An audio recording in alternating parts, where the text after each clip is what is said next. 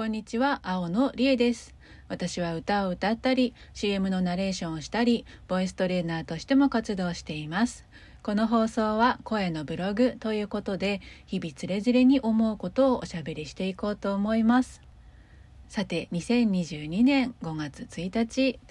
えーゴールデンウィークですね今日は雨が降って少し肌寒い感じですけれども皆さんいかがお過ごしですか？私は昨日ですねネオワコパビリオンっていうイベントに参加しまして DJ というには本当におこがましいんですけれども、えーパソコンを使ったなんちゃって DJ で参加させていただきました。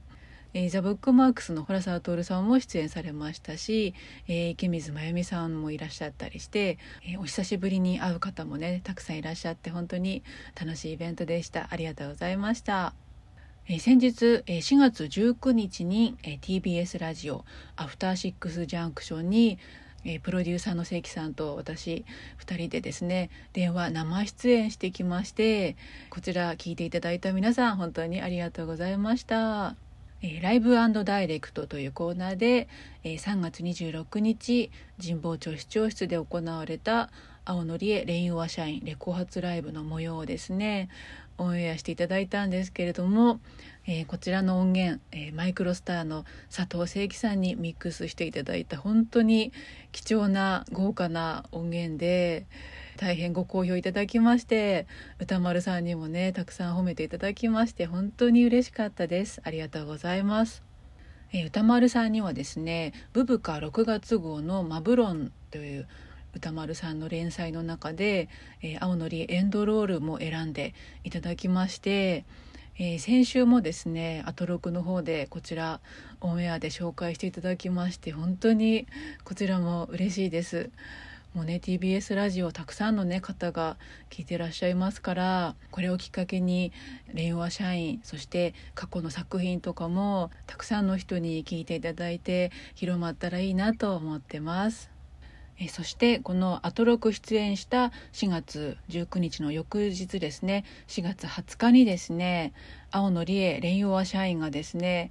配信がスタートしたんですよね。えー、Apple Music とか Spotify とか Amazon、えーなどなど各配信サイトでサブスクリプションとかで、えーお聞きいただけるようになったんですけれども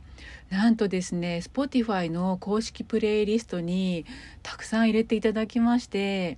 えー中でもですね「えシティ・ポップの今」っていう公式プレイリストに入れていただいたので本当にねこれをきっかけにたくさん聞いていただけるようになりました。えーシティ・ポップの今の他もですね J-POP 新幹線っていうですね台湾の Spotify の公式リストにも入れていただきましてこちらもすごい嬉しかったですね、えーアジアでも特に日本のシティ・ポップはねすごくね人気ですから、えーそちらのねお仲間にも入れていただけたら本当嬉しいなと前から思ってましたので本当嬉しいです。もういつかね台湾とか韓国でもライブとかねできたらいいななんて前から思ってますのでこれをきっかけにねまた広まったらいいなと思ったりしてます。今配信が始まって、えー10日ぐらいなんですけれどもなんとですねリスナー数が、えーもう2万人を超えております。本当ねあの本当これお恥ずかしい話半年ぐらい前まで Spotify のね月間リスナー数2桁だったんですよ。もうねすごい伸び率じゃないですか。もう伸びしろがありすぎたっていうのもあるんですけれども。いや本当レインオア社員発売以来ですね。本当皆さんのおかげで本当ラジオですとかいろんなインタビューの紹介ですとかもう本当にね皆さんのおかげでいろんなことが掛け算でどんどん広まるきっかけになってるんじゃないかなと思います。本当に皆さんのおかげです。ありがとうございます。というわけで、えーアトロックでもね大好評いただきましたライブの同じメンバーで行う次のライブが決まってます、えー5月3日もうすぐですね、えー渋谷セブンスフロアにて元ノーナリーブスベーシスト小山光一さんのプロジェクト小山漫画さんとのツーマンライブがあります、えー青野理恵はですねレコ発と同じレコーディングフルメンバーですね。ベース伊賀渉さんドラム北山優子さんギター山之内俊夫さん鍵盤長谷康弘さんそして関さんは今回はギターを弾きます。もうねレコーディングフルメンバーっていうのは本当に贅沢な贅沢な最高のメンバーなんですけれどもあのたまたま今回ねレコ発と次のライブすぐできましたけれども、えー、このペースでずっとできるわけではないのでやっぱり皆さん本当に売れっ子でめちゃめちゃ人気者ですからなかなかスケジュール合わせるのも大変ですから、えーと、次いつこのメンバーでできるかまだまだ分かりませんので是非来られるうちに見ていただければと思います。対バンの親漫画さんの方もすごいメンバーなんですよね。えー、ノーナ・リーブス小松茂さんそして奥田健介さんそして矢船哲郎さんトランペット島祐介さんパーカッションに若森さっちゃんというですねこちらもね今をときめくもうスターミュージシャンの皆さんばっかりなので本当に豪華で貴重なイベントなんじゃないかなと思います。お時間ありましたら是非遊びにいらしてください。えー、概要欄にご予約フォームを貼っておきますしもしくは、えー、私の SNS ですね Twitter、Facebook、Instagram へのコメントとかでもご予約を受付しておりますので、えー、コメントや返信などでご一報いただけたらと思います。さて先日こんなご質問をいただきました、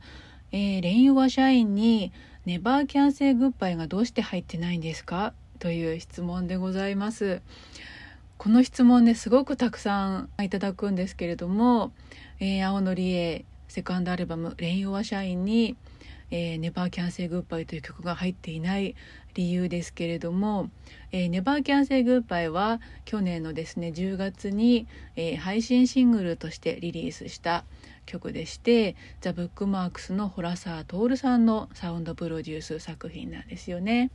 でこちらの「ネバーキャンセルグッバイ」のリリースがきっかけで大西貴文さんの「ザ・ナイト」というラジオ番組でねヘビーローテーションしていただいたおかげでリスナーの皆さんに青野理恵という名前を知っていただくきっかけになったとても大事な作品でもありますし、それを受けての、えー、今回のニューアルバム「レイン・オア・シャイン」をねまたたくさん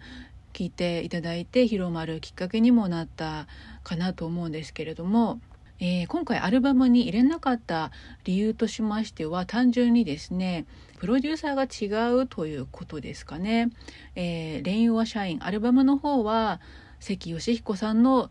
プロデュース作品ということで大きな大きなくくりの中だとあのどちらもね割とジャンル的には似通っているとは思うんですけれどもやっぱり洞沢さんの作品の世界観と関さんの作品の世界観ってやっぱり違うものなのでもう私はねどっちも大好きなんですもうどっちも最高なのですごくねどっちも大事にしたかったのでそれであのちゃんと世界観を統一した作品というふうにね一つのものにしたかったので別にしました。なので「えー、ネバーキャンセイグッバイ」はもうホラサー・トールさんの作品ということで別のね作品をちゃんと形にしたいと思ってますので「ネバーキャンセイグッバイ」をねフィジカルでね CD とかレコードで出してほしいというねご要望もたくさんいただいてますので、えー、皆さんのねご期待に添えるようなものをきっと形にちゃんとしたいと思いますので是非そちらをですねお待ちいただけたらと思います。ちなみに関さんはもう最後の最後まで、え、アルバムに、え、ネバーキャンセルグッバイも入れた方がいいんじゃないの？って最後までおっしゃってました。なので、え、ネバーキャンセルグッバイを入れなかったのは、え、私の意思ですよということはお伝えしておきます。えー、というわけで引き続き青のりえニューアルバム「レイン・は社員」よろしくお願いします、えー、青のりえのサイン CD 屋さんっていうのも相変わらずやってますので青野が CD にサインしてお送りする直販サイトとなってますので配信と合わせてよろしくお願いします。というわけで今日もお聴きいただきありがとうございました。青のりえでした。じゃあまたね